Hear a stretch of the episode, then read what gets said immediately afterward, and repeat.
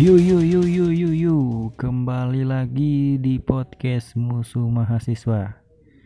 Ini udah konten keempat episode keempat ya.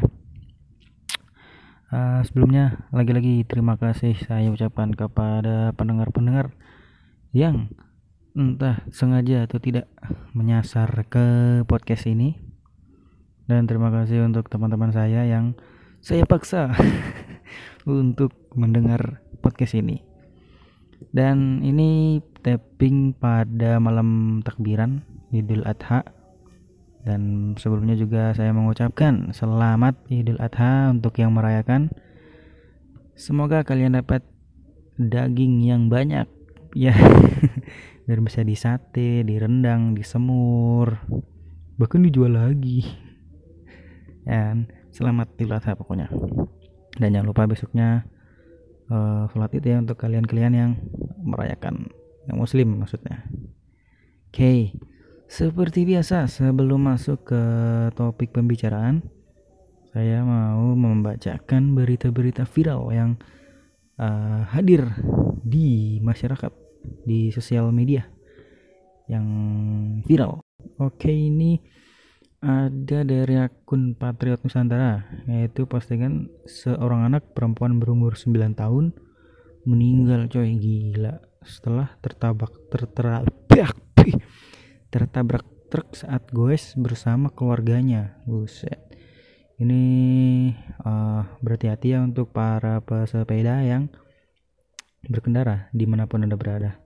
Ini gambarnya nih kayaknya di ini di sawah-sawah persawahan bukan di jalan-jalan utama nih kayaknya ini. Ini bertanya pada Minggu tanggal 7 eh tanggal 26 dan 26 Juli pagi minggu pagi nih. Ini pasti ini dari mana nih? Car Free Day mungkin ya. Tapi kok jalannya desa. Apakah di desa ada Car Free Day? Ini terjadi di Klaten, Klaten Jawa Tengah. Di, di Jalan Cawas Weru, Desa Barapan, Kecamatan Cawas, Kabupaten Klaten, Jawa Tengah ini kronologinya nih sepeda yang uh, dipakai sama si korban si anak perempuan 9 tahun ini jalan dari arah timur ke barat sampai di lokasi kejadian. Si adik kecil ini tertabrak dari eh tertabrak truk dari arah barat yang hendak menyalip truk menyalip truk lain. Oh ini pasti ini truk-truk pembawa gabah nih atau gabah ya ente-ente ini. Gabah itu orang Jawa bilang apa ya padi kering ya padi kering. Biasanya kan oh, dia apa cepet gitu. Sat sat sat sat sat ya wat, wat. tuh yang jadi ini korbannya ketabrak. Ketabrak atau antara tabrak dan keserempet gitu ya. Dari arah barat yang hendak nyalip truk yang lain. Nah, terus akibat benturan si sepedanya adik ini oleng ke arah berlawanan yaitu ke arah ke arah mana yuk? Ke arah timur.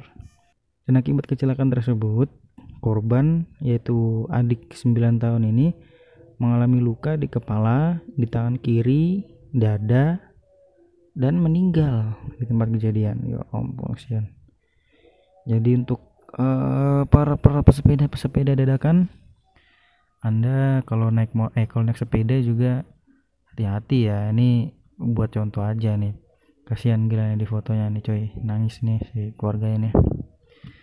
Uh, sebetulnya si adik ini nggak salah bersepeda. Cuma untuk berkaca aja para pesepeda gitu loh yang cuma ikut-ikutan viral. Soalnya kan uh, ini juga nggak sengaja sih. Salah siapa juga nggak tahu. Entah si adiknya yang apa uh, naik sepeda terlalu ke tengah nggak mau pinggir atau si supir truknya yang ugal-ugalan gitu loh. Kan uh, di tulisannya di beritanya itu truknya tuh mau nyalip truk truk lain tapi nggak sampai gitu. Kan kan tahu sendiri truk gede gitu ya kan. Nggak tahu ada sepeda di depannya dan uh, udah tercabut nyawanya. Dan juga uh, itu juga terjadinya bukan di jalan besar itu di dalam di desa gitulah di persawahan tahu kan? Jalan persawahan kan nggak nggak sebesar jalan utama cuma kayak kecil aja walaupun udah aspal tapi kan kecil gitu loh. Jadi bahaya juga. Nggak tahu juga salah siapa sih ya, ya saya nggak bisa menyalahkan siapa-siapa tapi untuk keluarga yang ditinggalkan turut berduka cita. Dan pesepeda-pesepeda yang viral yang cuma ikut-ikutan kalian tuh jangan apa ya gedek juga sebenarnya saya nama pesepeda bangsat satu ini. Jangan apa ya naik sepeda tuh jangan iring-iring ini jangan miring jangan apa apa ya malang. Bukan malang apa ya kalau orang Jawa bilang malang artinya apa ya uh, melintang gitulah mir apa nyamping tuh loh. Ada yang kanan kiri gitu loh maksudnya. Jadi menu-menuin jalan. Kan bahaya juga kalau orangnya buru-buru gimana? Orang yang kerja buru-buru naik naik apa mobil naik motor masa mau nurutin kalian kan? Nggak relate gitu loh oke? Untuk para sepeda muasabah diri anda untuk para pesepeda yang cuma ikut-ikutan harusnya anda itu dikurung di dalam rumah. Disuntik mati aja kalau perlu kalian. Benci banget ya. Tapi untuk pesepeda yang emang udah hobi dari dulu dan mentaati peraturan dia proper pakai uh, pakai helm pakai pengaman dan lain sebagainya uh, itu baru sip mantap itu. Dan uh, selain tadi pengendara sepeda yaitu adik-adik bukan adik-adik ya adik umur 9 tahun yang tewas tadi. Berita yang viral ini ada lagi dari uh, mana ini? Di Jawa atau di mana ya uh, menarik sih menarik atau lucu atau miris juga ya sebenarnya. Ada nih si kakek ada orang kakek seseorang kakek dia ngelanggar uh, peraturan PSBB entah nggak pakai masker atau nggak jaga jarak atau nggak pakai hand sanitizer atau apa. Dan dia diketahui oleh petugas satpol pp dan dihukum. Nah dihukumnya ini uh, menarik juga nih entah disuruhnya apa atau enggak tapi ini yang ditunjukin di uh, postingan ini. Dia dihukum disuruh menyanyikan lagu nasional lagu Garuda Pancasila. Nah biasa kan tapi dia nyanyinya malah ngaco malah malah nyambung ke mas mars partai. Jadi kayak mas mashup gitu jadi nyanyinya jadi kesambung gitu coba nih puterin lu puterin. Pak karena tidak memakai masker maka saya kasihkan sanksi. Kita nyanyi. Garuda Pancasila oh iya bisa ayo nyanyi. Ini Garuda Pancasila Akulah pandu kamu Di dalam satu barisan Anti kemiskinan Bersama PNI Bersama PNI Itulah partai yang sejati. Ya. Seperti itu ya apa uh, si bapak ini menyanyikan lagu Garuda Pancasila tapi malah nyambungnya ke Mars Golkar. Pak bapak ini bapak ini dulu ke mana? Maaf maaf aja dulu entah sekolahnya bolos atau gimana. Ya kan ini nih antara miris lucu dan uh, apa ya dan prihatin. Lucunya ya lucu karena dia nyanyi lagu Garuda Pancasila dan malah nyasar ke lagu partai bangsat. Oke selain tadi ini ini uh, pertama kali ya beritanya ada tiga biasa cuma dua nih dan ini ada lagi selain tadi bapak-bapak yang nggak bisa nyanyi lagu nasional ada berita terbaru tentang dunia perlendiran. Baset dunia perlendiran. Ya pokoknya dunia prostitusi lah tentang lendir-lendir. Ini ada menyangkut artis lagi nih artis nih. Ada kasus prostitusi. Artis berinisial VS ditangkap polisi bersama domicikari di Lampung. Ini apa ya? Antara mencoreng nama baik entertainer atau tidak tapi emang dari dulu. Artis pasti kalau nggak tersangkut namanya narkoba tersangkut dengan prostitusi ini apa ya? Ehm, pro dan kontras ya. Menurut gue ya sah-sah aja sih. Bukan bukan berarti saya ini mendukung adanya ini ya uh, prostitusi ya di Indonesia. Cuma ya hak hak mereka lah. Itu ditangkap soalnya mereka artis. Coba mereka bukan artis. Ditangkap nggak? Nggak bakal. Karena apa namanya ya seorang artis tuh di mata uh, penontonnya harus selalu berbuat baik, berbuat sopan dan santun, jadi contoh. Padahal nggak juga dong. Nggak juga artis tuh ya, ya sama kayak kalian para penonton, para warga-warga biasa yang bukan artis. Mereka tuh ya sama manusia juga, bisa khilaf, bisa berbuat dosa, nggak harus baik terus terus. Ya karena mereka bukan malaikat coy itu hak-hak mereka mau jadi prostitusi kayak mau jadi tukang somai mau jadi tukang sedot WC mau jadi tukang gosip terserah mereka lah. Itu juga hidup-hidup mereka kan nggak nggak ngeganggu kita. Dan uh, apa ya penggerbekan ini juga nggak apa ya nggak nggak kadang nggak adil gitu loh. Soalnya karena ini artis jadi digerebek gitu. Di Lampung ini prostitusi online katanya nih ya. Ini saya dapat berita dari Tribun Kaltim.co. Ini tulisannya giliran artis berinisial VS digerebek polisi di hotel berbintang di Lampung. Karena terkait kasus dugaan prostitusi online. Captionnya heboh nih. Lagi-lagi artis terjerat prostitusi berhasil diamankan polisi. Set dampo pok heboh amat ente. Kali ini artis berinisial VS digerebek polisi di hotel berbintang dengan dugaan kasus prostitusi online hmm. ini bingung juga mengomentari soal ini. Ada juga di Oke Zone ini nih banyak beritanya udah viral soalnya sih.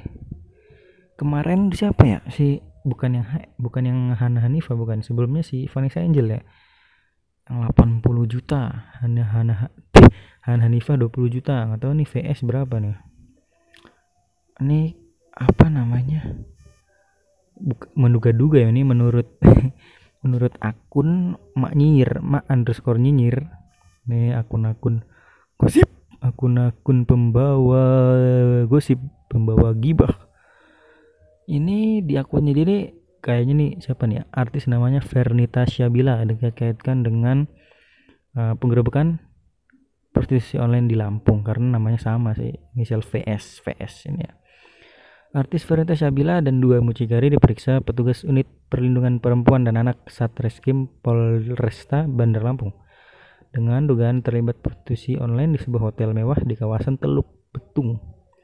Artis yang pernah skandal, oh ini pernah skandal juga lor lur. Artis yang pernah diskandal dengan vokalis band 5 Minutes tersebut disebut-sebut berada di Bandar Lampung sejak Selasa siang 28 Juli 2020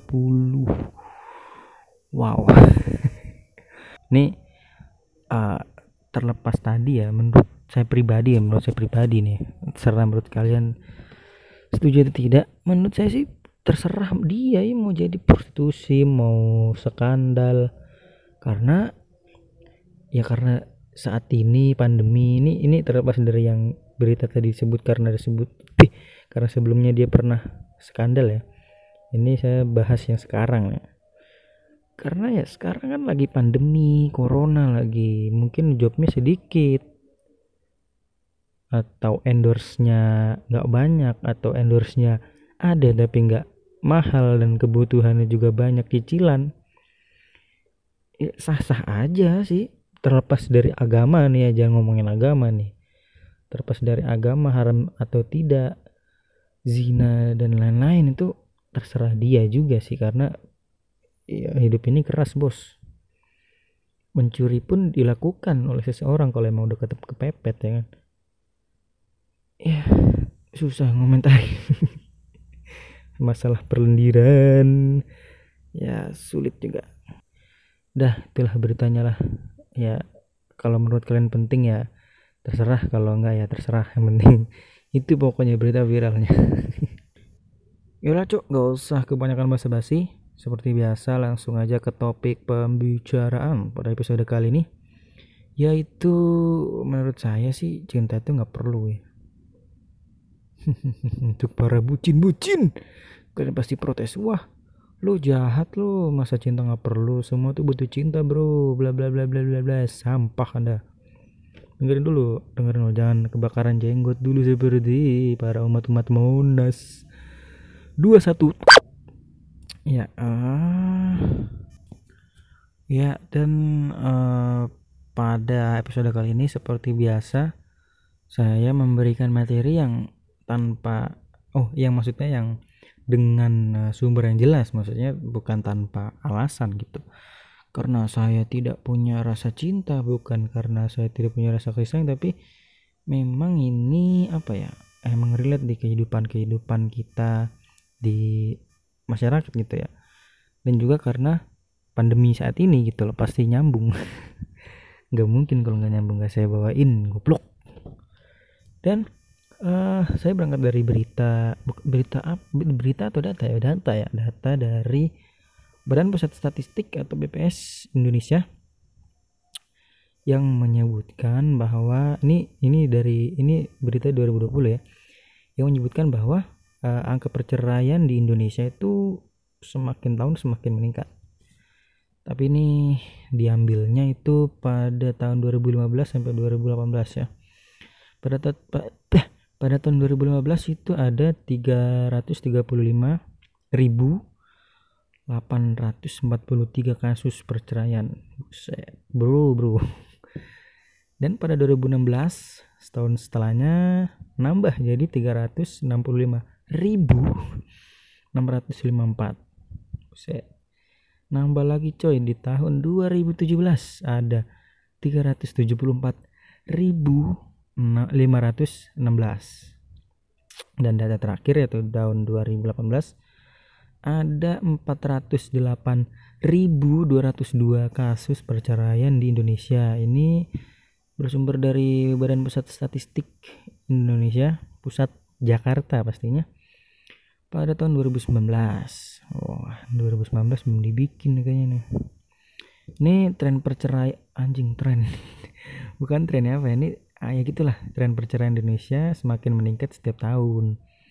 Pada 2018 angka perceraian Indonesia mencapai 408.202 kasus. Meningkat 9% dari tahun sebelumnya itu tahun 2017 dan penyebab terbesar perceraian pada 2018 adalah perselisihan dan uh, pertengkaran terus menerus itu kayak apa KDRT juga termasuk ya menerus dengan 183.085 kasus. Faktor ekonomi menempati urutan kedua sebanyak 110.909 kasus.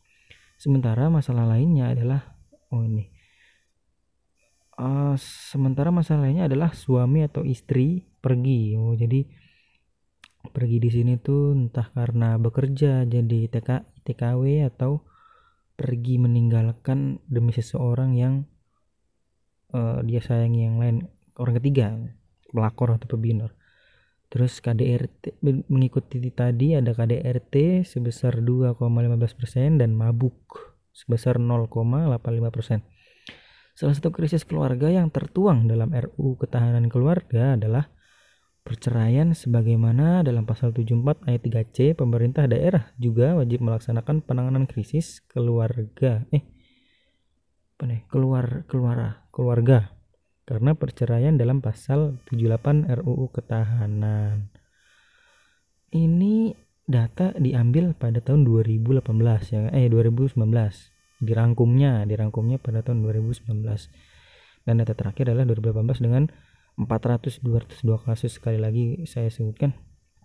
Dan di tahun 2000 berapa ya 2020 ini bukan tidak mungkin kasus tersebut akan semakin meningkat semakin meningkat dan semakin meningkat. Makin bertambah lah. Dengan adanya uh, pandemi seperti ini. Bahaya juga ya pandemi ya. Bukan cuma menyerang nyawa tapi menyerang apa menyerang asmara. Bahaya ya kan? Dan uh, tadi disebutkan tadi ada juga karena KDRT atau kekerasan dalam rumah tangga. Kalau di tahun ini pun juga termasuk tadi juga bisa ya karena mabuk dan lain sebagainya karena ya karena dalam COVID-19 ini bukan cuma apa ya bukan cuma ekonomi yang bikin stres gitu ya. Eh maksudnya bukan bukan karena bukan nyawa aja yang keserang gitu ya. Tapi faktor-faktor dan sektor-sektor lain yang bisa keserang pada saat pandemi seperti ini. Dan kesehatan ada ada sektor ekonomi ada sektor asmara dan sektor pendidikan. Iya anjing sektor-sektor kayak stadion aja loh yang di sektor kesehatan pastinya karena apa ya COVID-19 ini juga berbahaya bagi kesehatan bro. Khususnya nyerang paru-paru ya dia di paru-paru dan ya gitulah. Dan di sektor ekonomi seperti yang kita tahu uh, pemerintah menganjurkan kita di rumah aja hashtag di rumah aja atau work for, eh apa ya WFH work from home ya itulah itulah pokoknya yang kerja kayak grafik desain grafis yang bisa jarak jauh youtuber oh, entertainer tuh relate coy dengan dengan kayak gitu. Tapi untuk yang apa yang pedagang di pasar untuk uh, pengusaha untuk pegawai-pegawai kantor yang nggak bisa work from home pegawai hotel juga uh, kena dampaknya. Nggak bisa susah gitu. Mau nggak mau harus mengeluarkan skill hobi atau apa ya skill sampingan usaha sampingannya mengandalkan usaha sampingannya untuk memenuhi kebutuhan sehari-hari. Dan kasihan juga sih yang work from home kayak gini nggak relate juga banyak ya. Termasuk saya. Siswa di sektor ke pendidikan ada para siswa dan para mahasiswa yang diliburkan sekolahnya karena oh, di rumah aja itu tadi daring ya. Oh, sekolah daring dan UAS juga dilakukan secara online atau daring juga Uset.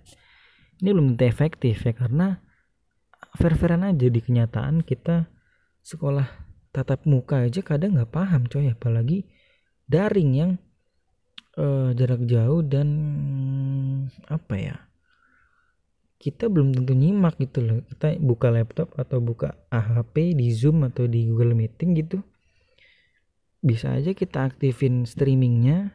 Misalkan yang live di YouTube bisa aja kita aktifin aplikasinya yang di Zoom atau di Google Meeting. Coy kita di Zoom dan Google Meeting bisa off kamera dan off mikrofon dan kita cuma bisa buka dan kita dianggap hadir tapi kita bisa tinggal aktivitas lain kayak berak makan main game bisa gitu dan dan gak relate gitu. Entah kita nyimak apa enggak kan kita nggak tahu gitu paham atau tidaknya. Suatu materi disampaikan oleh dosen atau guru.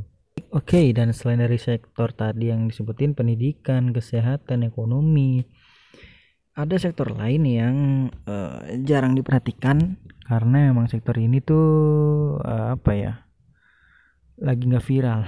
Set viral soalnya yang dibahas pasti pendidikan pendidikan pendidikan pendidikan. Ya nah saya tahu pendidikan itu penting. Tapi bukan pendidikan doang yang kena. Ini ada sektor asmara yo ini asmaranya bukan yang asmara yang pacaran ya bukan yang uh, apa namanya asmara yang udah nikah yang udah berkeluarga. Banyak perceraian pada saat pandemi ini karena nyambung karena ekonomi karena bosan juga di rumah ya kan? Karena apa lagi ya? Karena ya stres mungkin ada yang dirumahkan ya kan? Mungkin stres dia stres dia stres. Ada yang KDRT mungkin yang kelepasan ada yang kabur ada yang gimana? Ada yang jadi TKI kan nggak tahu. Nggak tahu. Pokoknya di pandemi ini angka perceraian semakin meningkat dan mungkin uh, dari data tadi data punya BP, BPS uh, eh, pusat mungkin akan bertambah seiring berjalannya waktu. Apalagi pada tahun 2020 mengingat ada pandemi corona yang sangat besar tahun ini. Oke dan perceraian nah ini bahasnya malah agak serius nih. Perceraian bukan cuma soal ekonomi bukan cuma soal uh, stres dan lain-lain perceraian juga bisa terjadi karena suatu hal yaitu nih toxic relationship ya. Eh setelah sebelumnya di episode kedua membahas toxic friendship yang bikin kita mending berteman nggak usah ya.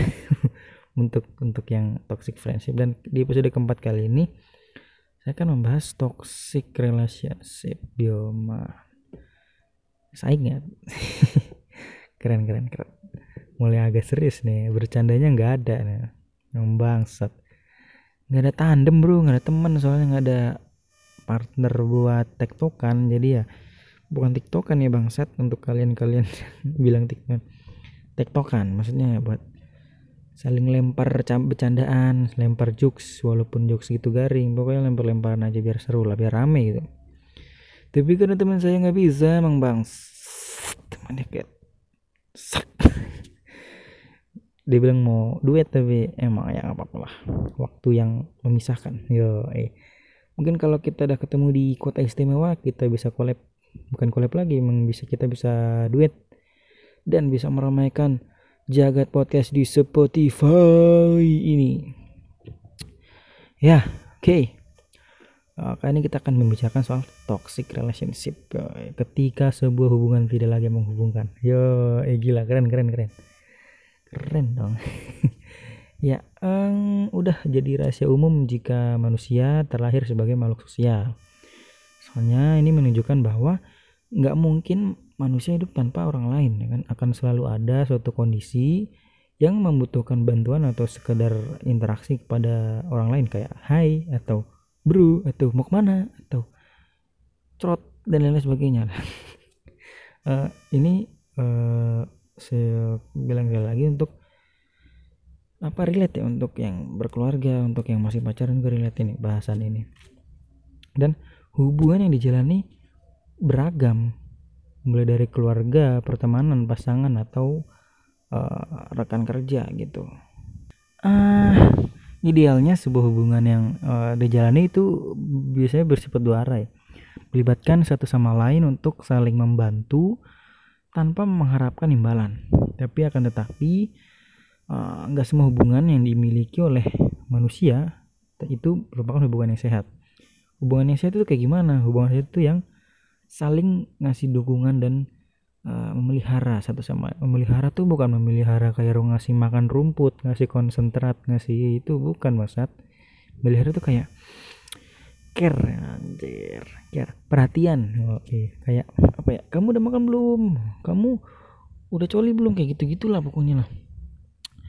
Dan hubungan sehat kayak gini nih biasanya punya ciri-ciri yaitu kayak rasa kasih sayang rasa aman uh, kebebasan dalam berpikir tidak dikekang gitu ya kan saling peduli dan uh, menyayangi. Biasanya serta juga menghormati perbedaan pendapat yang ada di antara kalian. Akan tetapi mungkin kalian pernah merasa sebaliknya. Ya, dari penjabaran yang mengenai hubungan saya di atas tuh pasti kalian pernah mengalami sebaliknya. Bukannya ngerasa aman tapi kalian malah ngerasa nggak nggak nyaman ketika uh, berhadapan dengan teman hubungan kalian itu. Entah pacar entah istri entah apa saudara dan lain sebagainya. Selain itu bukannya merasakan akan ada kebebasan tapi kalian malah merasa lelah menghadapi pasangan kalian sendiri gitu. Contoh pengalaman yang di atas itu kayak tadi menunjukkan lebih banyak emosi negatif yang dirasain daripada emosi positif dalam menjalani sebuah hubungan. Bisa jadi sebenarnya hubungan kalian itu termasuk dalam toxic relationship. Ini yang bikin saya bikin tema yang oh, mending gak usah punya cinta daripada toxic relationship. As ngomongin toxic relationship nih ada yang tahu nggak harus toxic relationship nih? Toxic relationship itu nih menurut artikel apa nih? Pijar psikologi toxic relationship adalah hubungan yang tidak menyenangkan bagi diri sendiri atau orang lain. Hubungan ini juga akan membuat seseorang merasa lebih buruk. Ciri-ciri toxic relationship adalah merasa tidak aman, ada kecemburuan, keegoisan, ketidakjujuran, sikap merendahkan, memberi komentar negatif, dan mengkritik. Nah, tapi mengkritik tuh kalau yang ke, ke hal baik tuh nggak apa-apa sih. Kalau mengkritik yang memojokkan yang bikin yang bikin apa ya? Memojokkan itu nggak baik. Juga tadi ya disebutkan ada kecemburuan opini pribadi saya sih kalau kecemburuan apa ya?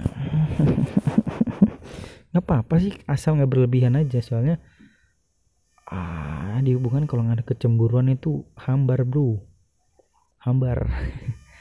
Ya seseorang yang terjebak terjebak dalam relasi toxic relationship biasanya dapat menyebabkan terjadinya konflik batin di dalam dirinya. Konflik batin ini uh, biasanya akan mengarah pada amarah depresi atau uh, kecemasan pokoknya pada intinya toxic relationship menyebabkan mereka yang terlibat di dalamnya kesulitan buat hidup produktif dan sehat. Nah, pokoknya nyerang mental, nyerang psikologi, nyerang fisik juga bisa. Dan uh, pendeteksian awal dari toxic relationship itu apa? Oh, eh, serius banget nih pokoknya bahasan episode ini coy. Siapin otak dah buat mikir dah. Mungkin beberapa dari kamu nggak nggak nggak nyadar potensi toksik dalam hubungan yang kalian miliki. Toksik yang dimaksud bukan berarti seluruh pribadi seseorang menjadi toksik ya. Tapi gimana perilakunya atau hubunganmu dengan dia yang tergolong toksik. Salah satu pernyataan yang dapat jadi bahan refleksi hubungan kalian adalah pertanyaan pertanyaan berikut kayak gini nih contohnya nih apakah dia memanfaatkanmu sebagai tempat peluapan emosinya untuk menghilangkan konflik dan frustasi dengan orang lain ya kalau kalian nggak paham catat aja data di kata-kata saya lah ulangin ya podcast ini Ya, lanjut. Jika iya, coba kalian e, mengambil jarak sementara waktu untuk lebih memahami tentang situasi ini dan menilai kembali tujuan dari hubungan kalian. Selain itu, ada beberapa rambu-rambu yang perlu kamu perhatikan untuk e, mengenali toxic relationship. Rambu-rambu kayak gini biasanya kayak berbohong, sikap acuh tak acuh, menolak untuk menyelesaikan masalah yang terjadi, nggak mau maafin satu sama lain, nggak mau mengakui kesalahan, selalu nyalain orang lain egois lah tadi ya. Melakukan segala bentuk kekerasan. Waduh nih ini uh, toxic relationship yang ada KDRT KD jadi RT enggak. Itu kekerasan dalam rumah tangga. Tadi kekerasan berbicara buruk tentang orang lain yaitu misuh-misuh kayak bangsat lu bajingan kayak gitu gitu bersikap manipulatif dan menolak untuk mendengarkan permasalahan kalian. Oh, biasanya ini ini sama sih hampir sama sih ciri-cirinya sama toxic friendship ya. Hubungan di temannya juga ada ya. Ya gitulah mungkin uh, kalian pernah ngalamin secara langsung atau punya seorang teman yang uh, kayak gitu. Yang hanya ingin didengarkan tapi dan nyari kalian saat kesusahan tapi dia nggak pernah dengerin kisah kalian dan melupakan kalian saat mereka bahagia. Di sisi lain mungkin kalian punya pasangan tapi nggak pernah menghargai kalian. Dia malah berbuat sesukanya asal keinginannya tercapai gitu loh. Selalu nyalain diri kalian kalau ada masalah egois bahkan berani bertindak kasar mukul atau ngapain kepada kalian. Tuh parat sih. Meskipun kayak gitu pernah pernah gak sih kalian ngalamin merasa masa sulit kayak gitu? Pengen mengakhiri gitulah mengakhiri hubungan yang toksik seperti itu. Biasanya nih nggak nggak mudah ya untuk uh, mengakui bahwa kalian ada di toxic relationship atau bukan. Gak mudah gitu loh banyak orang-orang yang uh, terjebak dengan cinta dan kebahagiaan sesaat dalam menjalani hubungannya Kemudian, rasa takut akan kesepian karena takut ditinggal pergi orang lain turut menjadi alasan sulitnya mengakui sedang dalam toxic relationship. Dan tanpa disadari, munculnya rasa ketergantungan antar satu sama lain menjadi alasan wajar untuk terus menjalani toxic relationship ini. Hal-hal tidak menyenangkan yang terjadi juga dianggap sebagai hal yang biasa. Ketika Anda ada pihak di luar hubungan yang menyadarkan kalian akan uh, toxic relationship kalian malah menyangkalnya itu itu udah udah ini sih udah apa ya udah terjebak gitu loh kalian. Itu salah satu tandanya yang uh, apa ya tipis yang yang wah ini fix nih nah yang itu tuh kayak gitu tuh. Yang tanda yang bisa kalian tahu ini kalian tuh harus berani mengakhiri ya. Mengakhiri eh, hubungan ini menjalani hubungan dengan orang lain secara dekat menjadi kebutuhan sosial setiap manusia, tapi bukan berarti membiarkan diri terjebak dengan orang yang salah. Membiarkan diri kalian kejebak dalam toxic relationship bukanlah keputusan yang bijak dalam menjalani kehidupan. Hal ini sama aja kayak kalian melupakan diri kalian gitu loh. Kayak kalian udah nggak sayang lagi sama uh, diri kalian gitu. Kadang kalian juga kan kadang bertanya-tanya kenapa sih oh, ada orang toksik dalam hubungan? Oh, mungkin kalian pasti bahkan bertanya-tanya kenapa sih orang toksik itu harus ada di muka bumi? Gitu. Itu pertanyaan orang-orang yang putus asa. Dan pertanyaan yang kenapa sih uh, gue harus berada berada hidup bareng orang yang kayak gitu yang toksik gitu. Dan sebelum lo pikir gitu dulu kalian berpikir deh sebelum kalian berpikir gitu dulu uh, coba kalian pahami lebih lanjut dulu alasan kenapa seseorang bisa jadi pribadi yang toksik dalam sebuah hubungan. Kira-kira kenapa sih? Nah kalian bisa simak salah satu artikel psikologi today tentang kenapa ada orang toksik dalam hubungan buat memahami kenapa ada orang toksik dalam hubungan. Jenis orang toksik pun uh, beragam-ragam jadi beragam-ragam macam-macam lah. Ada yang senang memegang kendali dalam suatu hubungan dalam artian mereka tuh ingin dipandang sebagai orang yang kuat oleh partnernya. Uh, menjadi apa ya? Raja. Oh, iya. selain itu ada orang toksik terlalu menggantungkan diri sama pasangannya seperti ketika ada suatu masalah selalu mengandalkan pasangannya tapi sayangnya perilaku orang toksik tersebut nggak bisa dibenarkan kayak gitu aja. Kenapa? Karena tentunya merugikan bagi orang-orang sekeliling serta partnernya mereka. Nah, kira-kira apa aja nih tanda-tandanya nih selain tadi yang udah saya bilang yang yang yang bisa kita ah fix nih kena toxic relationship. Nah, itu kan cuma sekelebat aja yang simbol-simbol aja. Nah, ini ada lagi nih, saya kutip dari satu persen.net tanda toxic relationship. Tandanya apa sih? Ada pepatah mengatakan cinta itu membutakan. Ya eh, dia pasti pada kalian pasti pada dengar pada tahu ya. Maksudnya apa? Terkadang mungkin seseorang terlalu fokus pada sisi baik orang yang dicintainya sehingga cenderung men menyampingkan sisi negatif ya dia nggak peduli itu yang mungkin saja sisi negatif tersebut nggak baik buat dirinya sendiri nah mungkin hal itu yang terjadi pada orang yang berada dalam hubungan toxic atau toxic relationship. Maka dari itu penting buat kalian tahu sebenarnya kalian tuh berada di dalam toxic relationship atau enggak. Hal ini penting buat kalian ketahui karena pada umumnya hubungan kalian merupakan suatu perilaku yang saling mencintai. Itu seharusnya ya. Mencintai, menguatkan serta membahagiakan satu sama lain yang harapannya tuh membantu masing-masing menjadi pribadi yang lebih baik ke depannya. Ibarat orang yang lagi kena demam berdarah atau DBD, biasanya nih orang Afrika yang mengalaminya. toxic toxic relationship pun juga punya tanda-tanda yang harus diketahui oleh orang yang mungkin menderitanya. Kalau penderita DBD atau orang Afrika, orang Gabon, Zambia, Zimbabwe, anjing kenapa bawa Afrika? Kalau orang penderita DBD punya gejala dengan bintik-bintik merah dan demam tinggi, penderita toxic relationship pun juga ada gejalanya. Uh, di antaranya saat kalian merasa buruk setiap saat. Tanda pertanyaan tanda pertama nih, tanda yang bisa dilihat. Salah satu tanda hubungan toksik yang pertama adalah kalau kalian selalu ngerasa nggak nyaman setiap kali kalian bersama partner kalian atau pasangan Hal ini mungkin disebabkan karena perlakuan buruk or, perlakuan buruk orang tersebut, yaitu pasangan kalian. Bisa dalam bentuk verbal ataupun non verbal, maksudnya fisik ataupun non fisik. Dari situ kalian bisa merasa bahwa diri kalian nggak cukup berharga untuk dicintai, yang akhirnya bisa mengarah kepada menurunnya self esteem atau kepercayaan diri kalian. Misalkan kalian lagi jalan sama partner nih, Nah tiap kali jalan sama mereka entah kenapa bawaannya rasanya nggak nyaman gitu loh. Hal kayak gitu tuh mungkin disebabkan perlakuan yang nggak mengenak, mengenakan dari dirinya dia ke diri kalian. Kalau begitu nih yakin kalian masih ngelanjutin? Udah masalah nyaman gak nyaman? Ya dan selain tadi ada merasa nggak berani buat bilang enggak.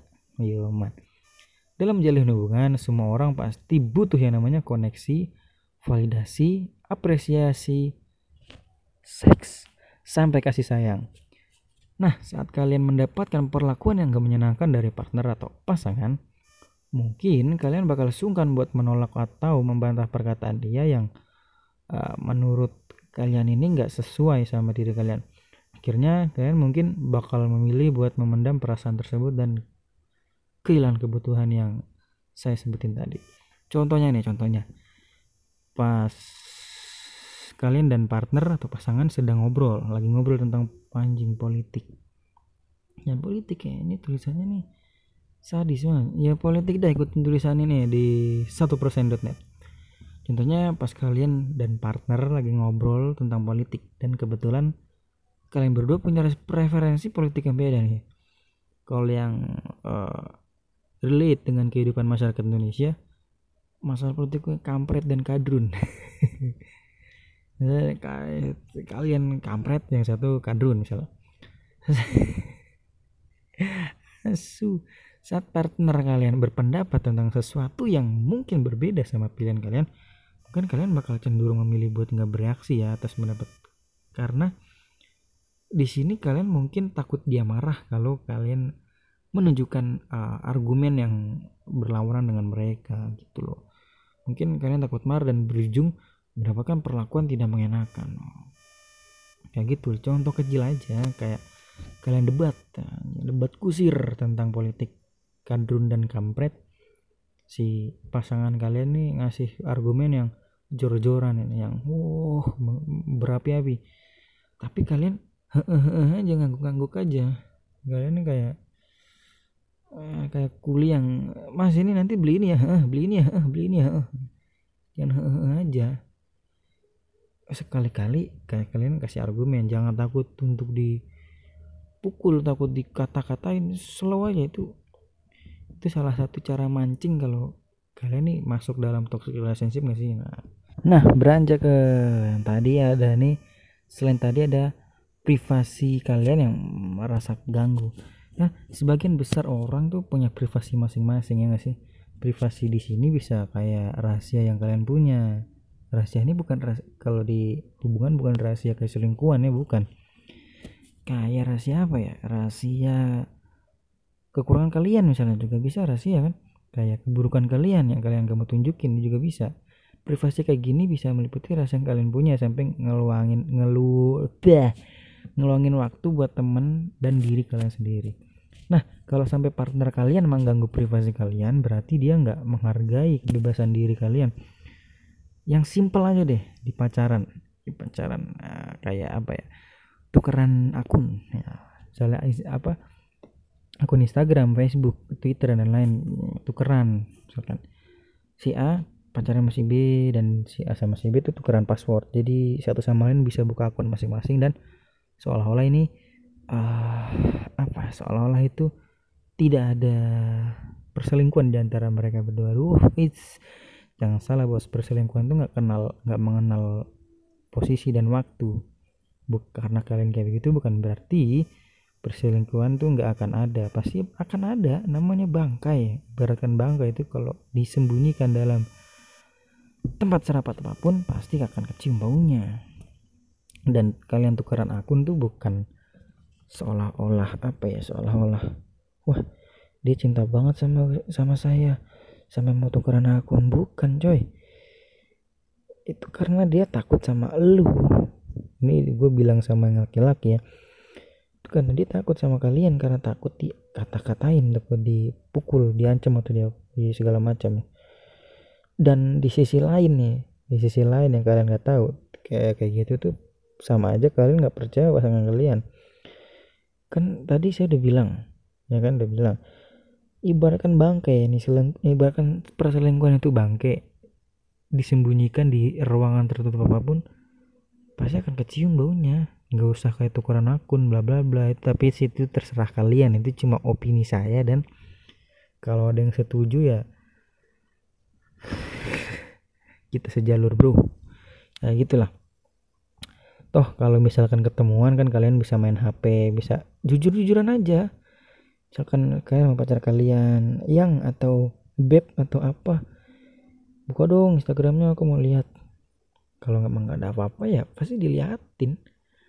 Kalau ada kalau nggak ada apa-apa ya pasti slow aja. Terlepas itu nggak tahu ya di, dihapus dulu historinya atau apa nggak tahu. Ini bukannya suzon tapi nggak tahu ya kan.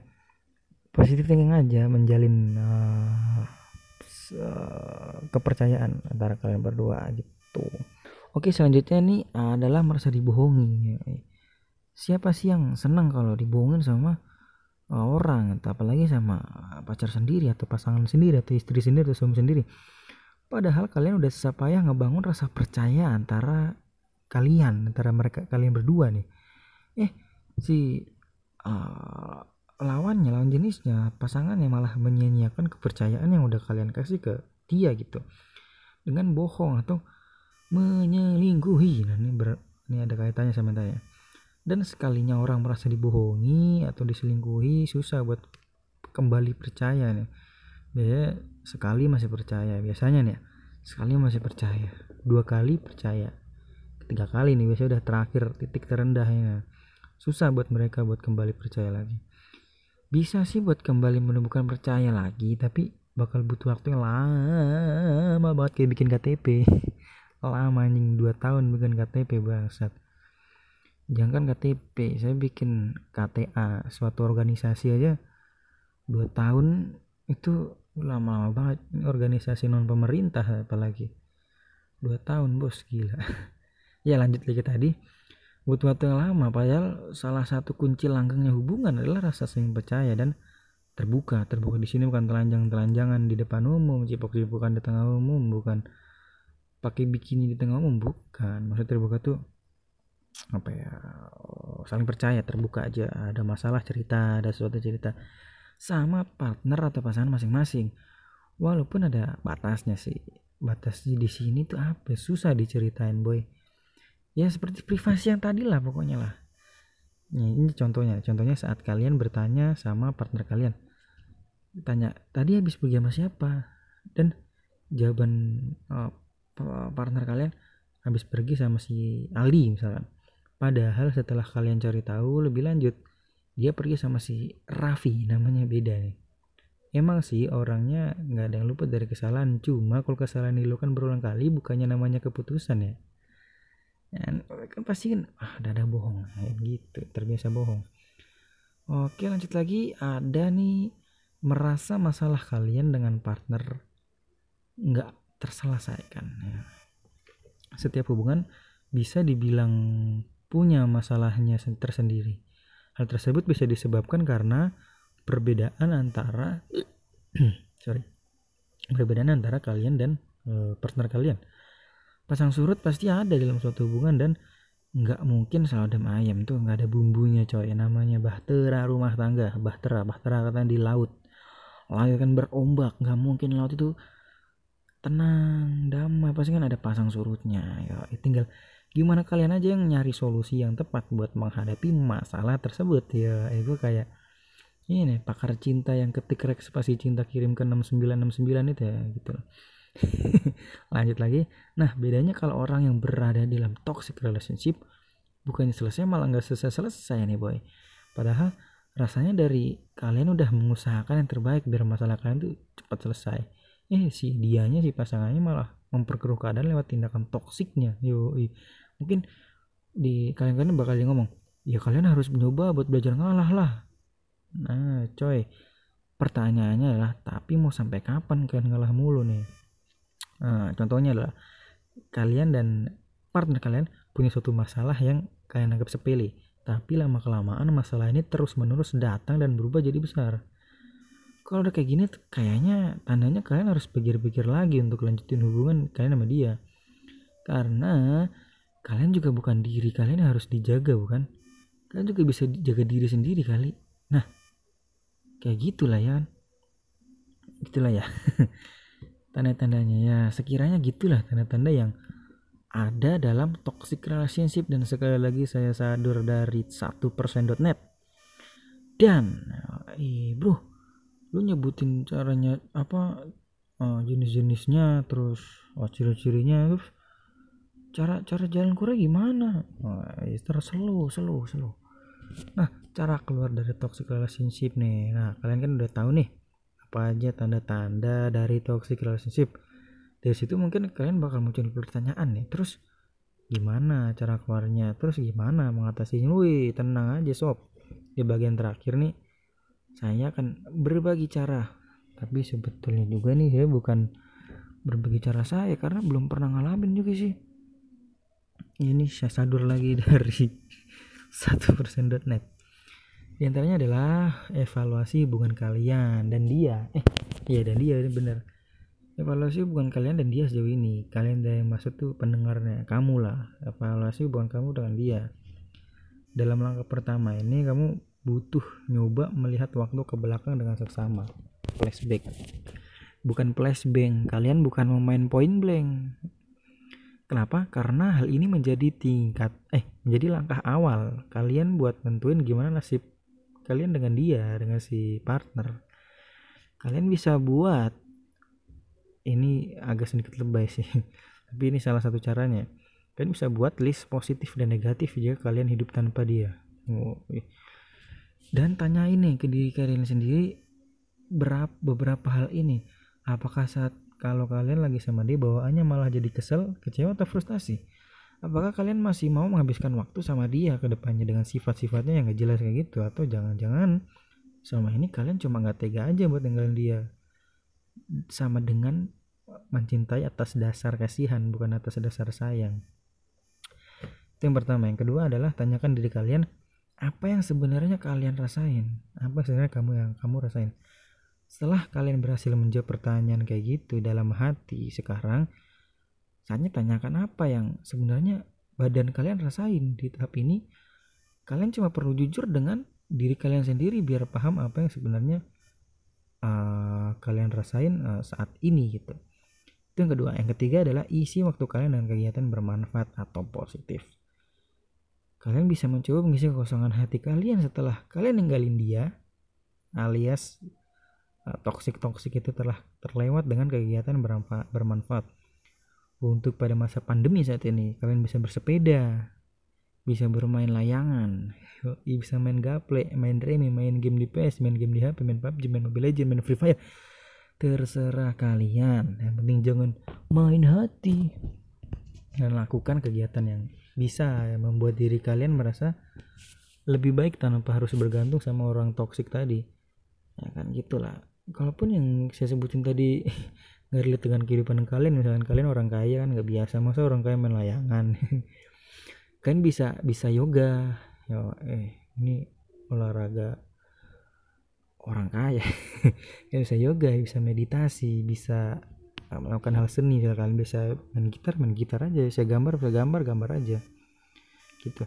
Dan keempat adalah cari lingkungan yang membawa aura positif ke diri kalian.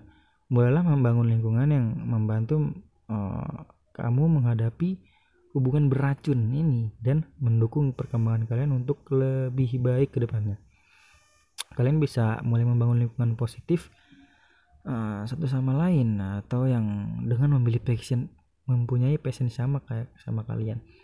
Kalau kalian masih bingung untuk uh, apa sih passion saya gitu kalian bisa apa namanya cari itu di hobi kalian. Ya itu yang hobi yang kalian uh, apa ya tekuni itu pasti passion kalian. Ini yang terakhir nih adalah lepaskan toxic relationship kalian secara perlahan lahan kalian tahu lagunya kotak kan pelan-pelan saja. Ya dia ngeres ya pelan-pelan maksudnya. Melepaskan hubungan toksik ini dan sadar nggak sadar lagunya kotak itu juga eh, apa ya menggambarkan toxic relationship menceritakan tentang itu gitu.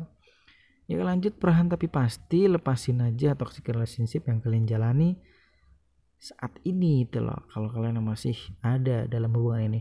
Emang sih nggak mudah buat ngelepasin seseorang yang udah lama bersama kalian misalnya 10 tahun 5 tahun kan ada tuh yang dari SMA dari SMP bahkan.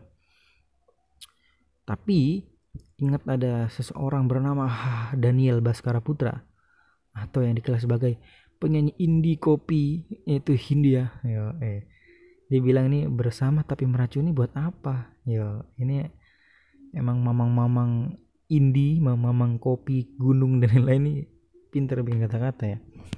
Uh, ingat aja butuh tekad serta keberanian yang kuat buat uh, kalian keluar dari hubungan beracun. Dalam tanda kutip ini terkadang cinta dan kebahagiaan gak selalu berjalan bersamaan coy.